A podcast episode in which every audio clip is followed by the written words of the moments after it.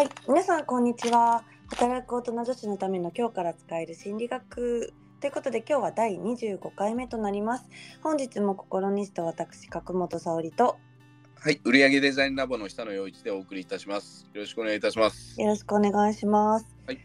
はい、今日のテーマなんですけども、ええ、時に人生諦めが肝心はい、っていうことでですね、あのはい、はい、せっかくここまでやったんだからみたいな理由でええ、物事を判断しちゃう経験ってないですかね？はい、はい、はい。どうですか？えっと、本を読んでるんで、ああ、なるほど。はい、なるべくこう諦めが肝心っていうようなとか、あと、まあ損切りというような言葉もあったりしますよね。ありますね。なんで深追いしないようになるほど、なるほど。意識はして。うん。はい。例えばなんですけど、え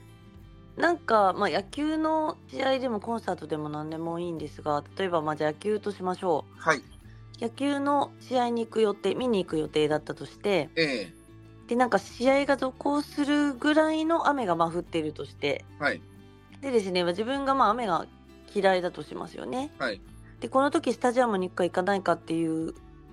判断をしなきゃいけない場合に、ええ、例えばその5000円の前売りチケットをはい、自分で購入したのとはい、はい、例えば友達とかにもらったっていうのかによってええ、若干判断って変わりませんかね？そうですね。でもしねこれがまあ答えが S であれば、まあ、さっき佐野さんは本を読んで、まあ、だいぶ気をつけて意識されてるってことだったんですけどはい、やっぱりここのなんていうんですかそれによってこう判断がか変わるってことは、うんうん。まあ、今日ご紹介したいすでに投じたコストを取り戻そうとするサンクコスト効果っていうのがあるんですけど、はい。これがやっぱり影響してるっていうこと。が言えるそうなんですね。はい、はい、このサンクコストなんですけど、はい。サンクは英語で沈む。でコストは文字通りコストですね。費用とはかコストってことになります、つまりすでに沈んでしまって取り戻せないコストのことをサンクコストって呼ぶんですけどはい、このすでに沈んでしまって取り戻せないコストを、まあ、取り戻したいと思う、まあ、そういう心理効果をサンクコスト効果というふうに呼んでます。はい、はい。で、まあ、すでにね、もう読んでいらっしゃるっていうことなんですけど、はい、このサンクコスト効果の影響をやっぱり受けてしまうと、どうしてもその取り返すことができない金銭的な、あるいは時間的、労力的なコストにばかり気を取られてしまって、ええ、その時々ですべき最善の判断を誤ってしまうっていうことが起きがちなんですよ。はい。まあ、よくありますよね。例えば、まあ、昔、私あまり競馬とかは行かないんですけど、はい、学生時代の時になんか競馬好きな友人がいて、ええ、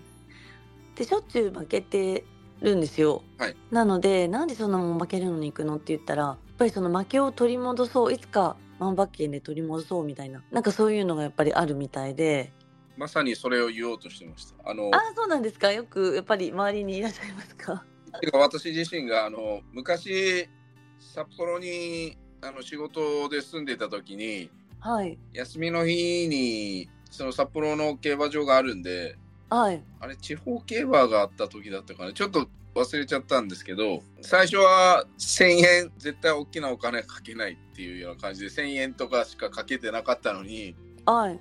朝から行ってまあレースが10レースぐらいまであるのかなあったのはい。まあ、要はその最初はちっちゃくかけてたのに負けが続くともう取り返そうとして大きな金額をかけるみたいなのをやっああ、なるほどね。は1000円って決めてたのにそいのはいはい。ルールをもう簡単に破ってしまうっていう。うーん、ありますよね。あとはなんか、ちょうど私、いつもお世話になってて、まあ、すごくその、尊敬してる経営者の方がいらっしゃるんですけど、まあ、その方はもうね、引退されてて、今、事業自体はされてなくて、ええあの株。の運営で、まあ、ほとんどこうなんか今の収益をまあもちろんもともとの株の大株主会社の大株主でもあるのでそこからの、えーももちろん収入もあるんですけどそれ以外にはなんか株で、えー運用してっていう話をされててもう40年ぐらいもう株式投資を、まあ、されてるらしいんですけど、はいまあ、その方がまあおっしゃってたのがだから結局そのす損をした時に慌てて売ると大体損しちゃうじゃないですか。見込みがこう株価が下がった時に慌てて売ってしまうと大体まあ損してしまうと。はいでもちろん大前提として紙切れにならない、まあ、信用度がある会社を選んでもちろん投資をされてるらしいんですけどええ落ちてしまった時にやっぱりこう何年でも余裕で持っておけるような余剰資金であれば、うんうんまあ、そこそこの会社なら立て直されることが多いので。はいで結果的にはプラスになった。7年ぐらいなんかね持ってらっしゃるんですよね。うん。うん、その何千万単位のお金なんですけど、はい。だからやっぱりそのそこでちょっとでももう取り戻そうっていうふうに思ってしまって焦ってしまうと多分判断を誤ってしまうっていうところがあるんだと思うんですね。はい。だからまあそのためにはなんか私が思ったのはもちろん気の持ちようもそうなんですけどそもそもコストをかける段階で対策が必要なのかな、まあ、例えば株の例で言うとえ生活に困らない余剰資金で。はい。まあ、少なくともなんか借り入れをするっていうっていうのはちょっとまあおかしな話になると思うので、うんうまあ、そういう意味ではなんか私たちの日常生活で言えば、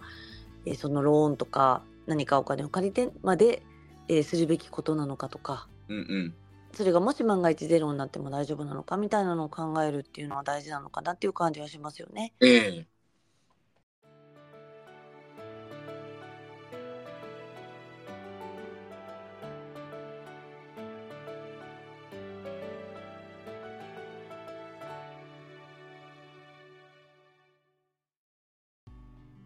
まあ、あとはですねそのもうしてしまった後はい。その効果に陥らないための対策としては、やっぱりゼロベースで考える、はい。まあ、最初に戻れるならどうするかうんうん。っていうのを問いかけてみるとか、はい。まあ、あとはですねその機械費用はい。つまりその続けることによって逃してしまう機会うんうん。チャンスですよね。それを天秤にかけてみる。うんまあ、あとはですねやっぱり冷静な判断ができなくなっている可能性も高いので第三者の声を取り入れるっていうのもおすすめです。そうですね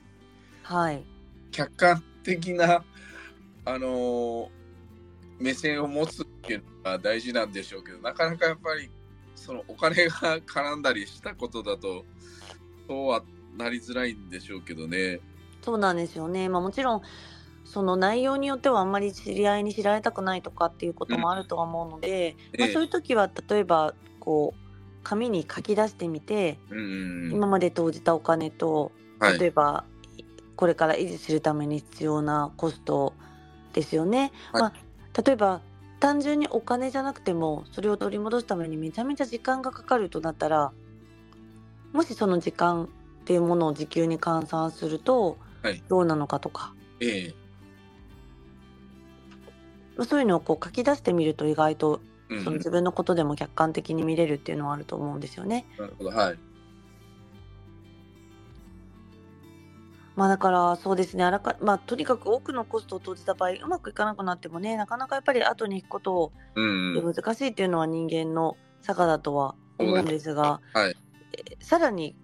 大きな損失を負ってしまうっていう可能性も高いので、はい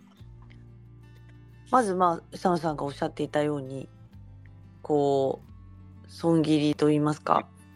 まあ、どこかで諦めるはい。まあ、見極めをつけるっていうこうなんかデッドラインか何かを決めてるんですか？それは何かいつもするときにじゃあこれをするの時にまあ例えばここまでいったらやめようとか。まあえっ、とみ今その自分自身で身近に起き身近っていうか自分自身で起きてることは特に近頃はないですけどはい。あの身近の人に言いたいことがあった感じです。あなるほどなるほど。なんかそういう事態が起こったんですね。そうですね、まあ、残念ながらあの授業に失敗してる人がいたんで、あまあ、なる勇気ある対応してればよかったのにって、うん。周りにも言われてたんですけど、やっぱりもう本人は聞く耳を持たずにっていうような感じだったんですよね。なるほど。まあでもなんか気持ちはわかりますね。私も会社やっぱり20年していてこういろいろなんか失敗してしまったこととかも正直あるんですけど、まあどうしてもなんかやっぱ自分の会社だと思い入れがあってなかなかじゃあ整理しようっていう気持ちにはなれなかったので、まあ、なかなか難しいですよね。うんまあでもこういうね効果があって、はいまあ、。実際に自分も影響してもさせてるかもしれないっていう目線をまず持つだけでもね違うかなっていうのと、まあ、逆にビジネスで言うとこれあれなんですよねそのここまでしたんだからもったいないってお客様に思ってもらえると継うんうん。続のきっかけになるのかなみたいなのもありますよね。はい。まあ例えばなんか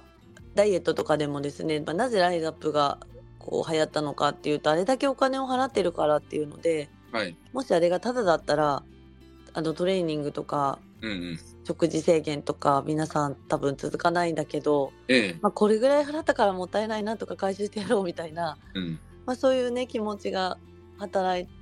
たっていうのも絶対あると思うんですよね。そうですね。だから、うん、